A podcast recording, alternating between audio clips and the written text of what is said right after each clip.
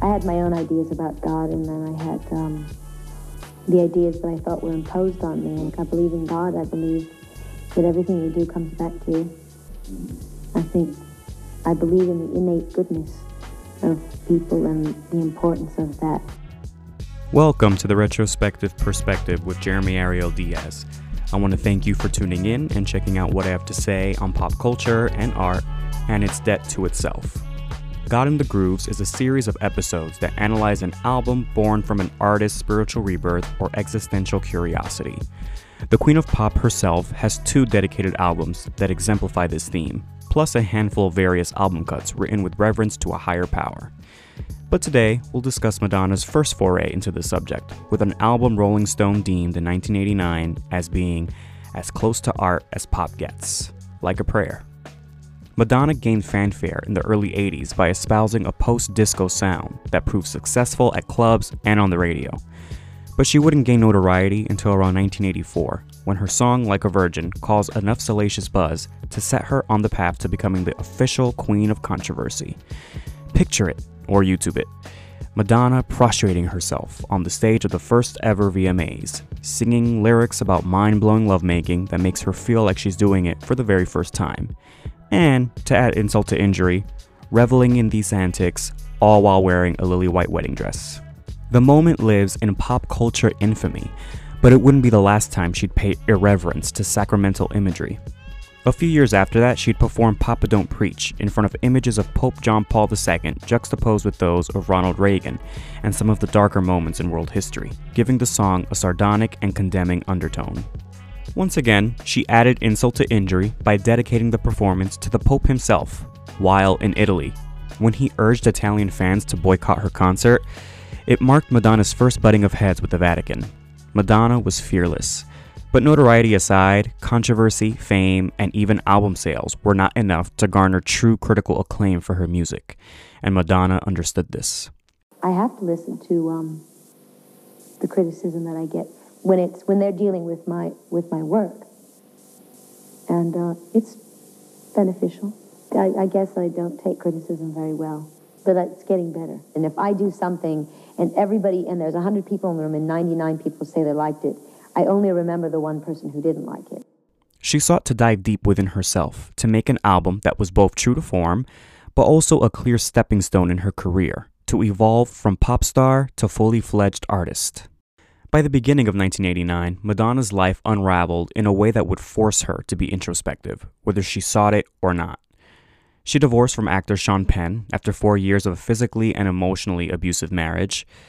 Madonna had also recently become 30 years old, the same age her mother was when she passed away due to breast cancer. In this time of existential crisis, it's only natural that she'd search for a higher purpose or understanding of life but her search, however, only seemed to lead her to turmoil. Quote, Once you're a Catholic, you're always a Catholic, in terms of your feelings of guilt and remorse and whether you've sinned or not. Sometimes I'm racked with guilt when I needn't be, and that, to me, is left over from my Catholic upbringing. Because in Catholicism, you are born a sinner, and you are a sinner all of your life. No matter how you try to get away from it, the sin is within you all the time. Unquote. Madonna, Rolling Stone, 1989. Not being able to find solace in the only faith she'd known in her 30 years of living, she chose to dive into the more uncomfortable parts of her existentialism, posing questions about God, sex, love, and family. She claimed, quote, In the past, I wrote a lot of songs that revealed my inner self, but I felt they were too honest or too frightening or too scary, and I decided not to record them, unquote. But just as Madonna challenged conservative America in the 80s and challenged the prototypical norm for a female pop singer in the music industry, Madonna was becoming an artist who would also challenge herself. She began using her personal journals and diaries as a reference point for singing. She began asking, quote, What was it I wanted to say? I wanted the album to speak to things on my mind, It was a complex time in my life. Unquote. As a result, Madonna capped off the decade with the Like a Prayer album. The record represents Madonna stepping into a holy confessional and bearing her innermost musings and desires, mind, body, and soul. And if you could imagine, she somehow did it all simultaneously. She stated, quote, like a prayer is about the influence of Catholicism in my life and the passion it provokes in me. The songs are about an assimilation of experiences I had in my life and my relationships. Unquote. As a way to externally convey the maturation she experienced internally, she dyed her hair brown for the album artwork. I feel more grounded when I have dark hair, she said at the time. Jettisoning the bleach blonde hair she's known for was something she would echo on Like a Prayer's spiritual successor, Ray of Light, in 1998, and the politically inflammable American Life in 2003. Though you can find images of this brunette, sophisticated Madonna on the back cover and pamphlet of the record, the Like a Prayer front cover itself, however, pays homage to the cover of the Rolling Stones album Sticky Fingers, 1971, which featured a close up of a penis bulge imprinted on the front of skin tight jeans. Unlike a prayer, however, instead of a bulge, one sees what are possibly the tail end of prayer beads hanging over Madonna's suggestively unzipped jeans, further advertising the album's contrast of religion and sex. Upon release of the title track and its incendiary video, Madonna endured another bout of tension with the Catholic Church, whose leaders demanded she be excommunicated, the first of three times this would happen in Madonna's career. Track 1 Like a Prayer the song begins with a distressed guitar lick, played by Prince. As we hear a door crash, we're shut into the confessional booth with Madonna.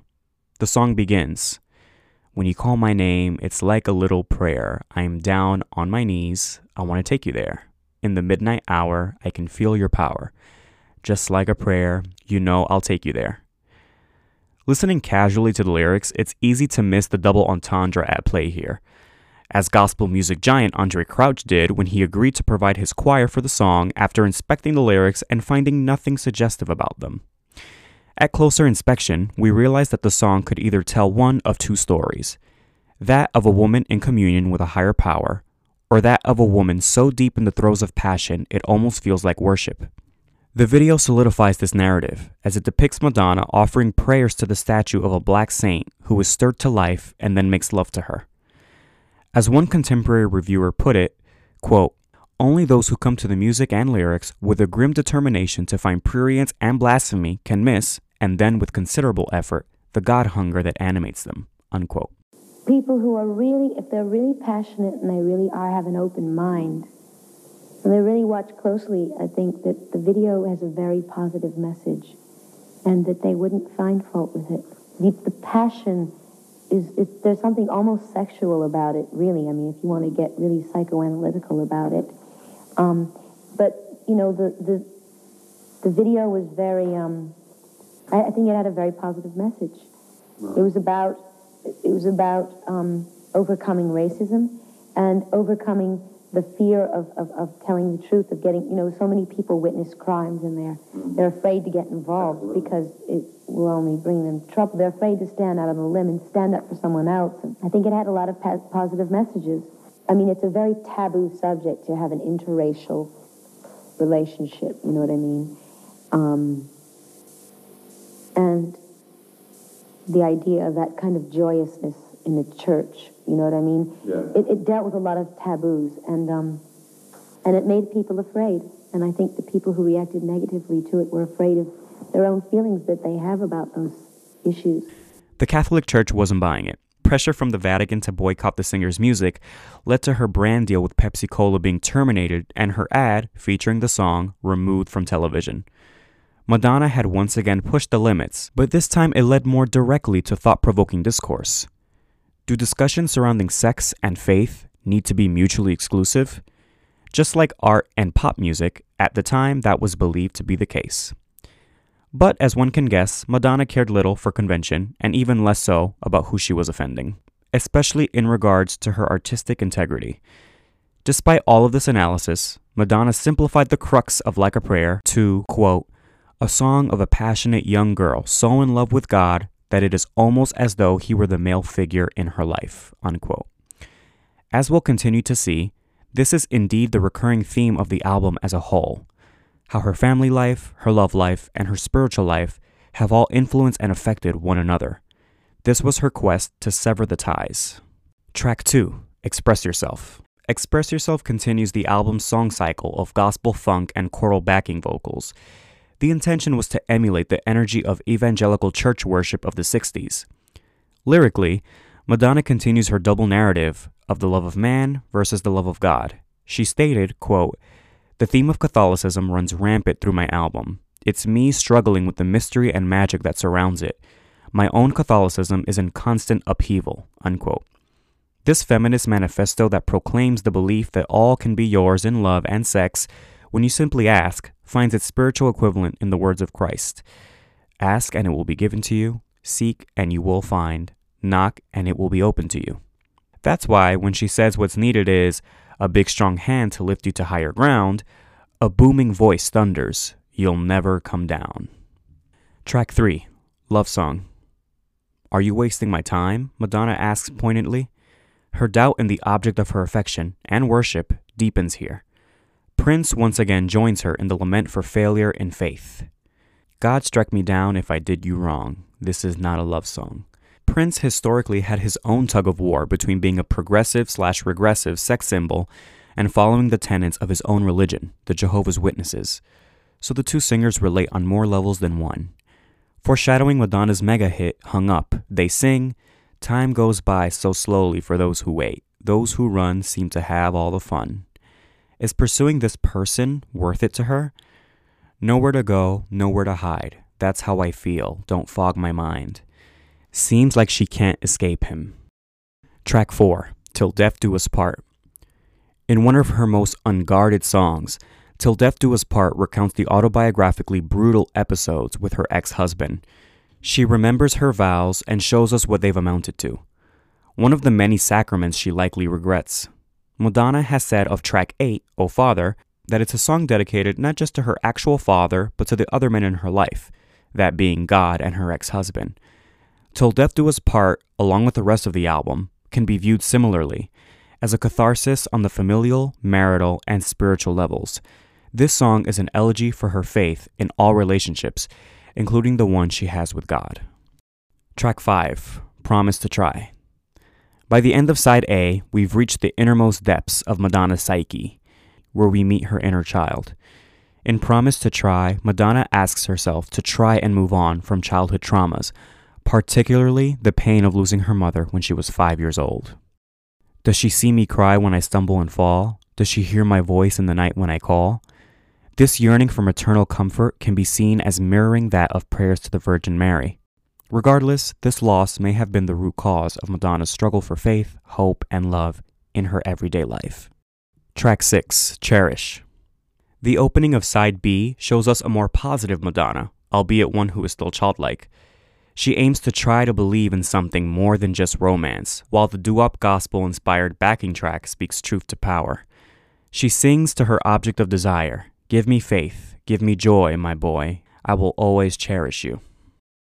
Track 7 Dear Jessie. Dear Jessie is a song with adult themes cloaked in a children's song, in the same vein as the Beatles' Yellow Submarine. The Baroque pop track takes us into the absurdly camp as Madonna, one of the quintessential sex symbols of the 80s, loses herself in her inner child. Pink elephants and lemonade, candy kisses on a sunny day. The dissociative escapism is palpable at this point in the narrative. The pain of divorce, of childhood trauma, and of a crisis of faith seem to be as far away as possible while she's in the land of make believe. But for how long can the illusion last? Track 8 O Father. Dear Jessie, the brightest track on the album, seamlessly fades into the most dismal track. No longer being able to hide behind a facade, Madonna finds herself at the emotional centerpiece of the album's narrative, O Father.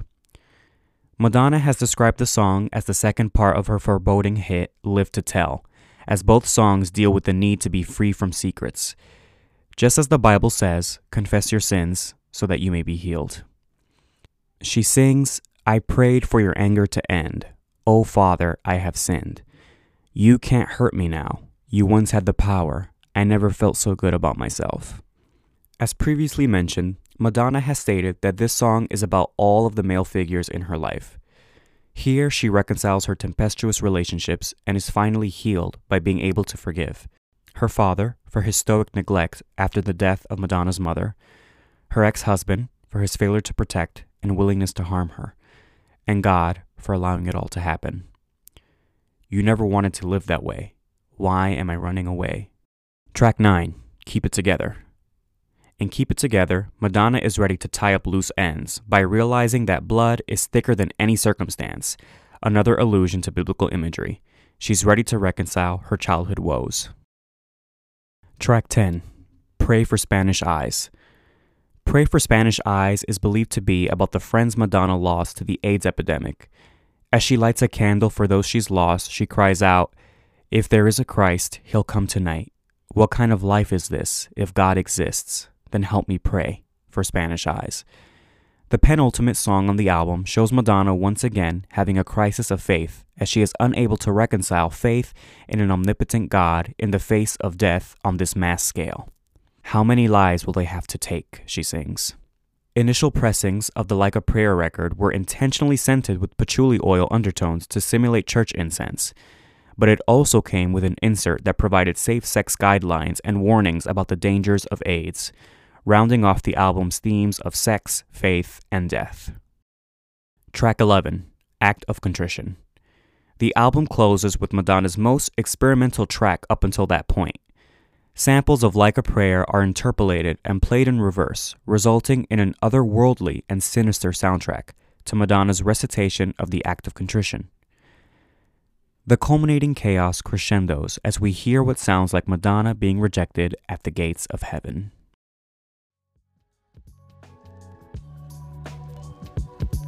Thanks for listening. Make sure to check out the Retrospective Perspective on Twitter, Instagram, Facebook, and YouTube for all updates regarding new episodes and to join in on the conversation.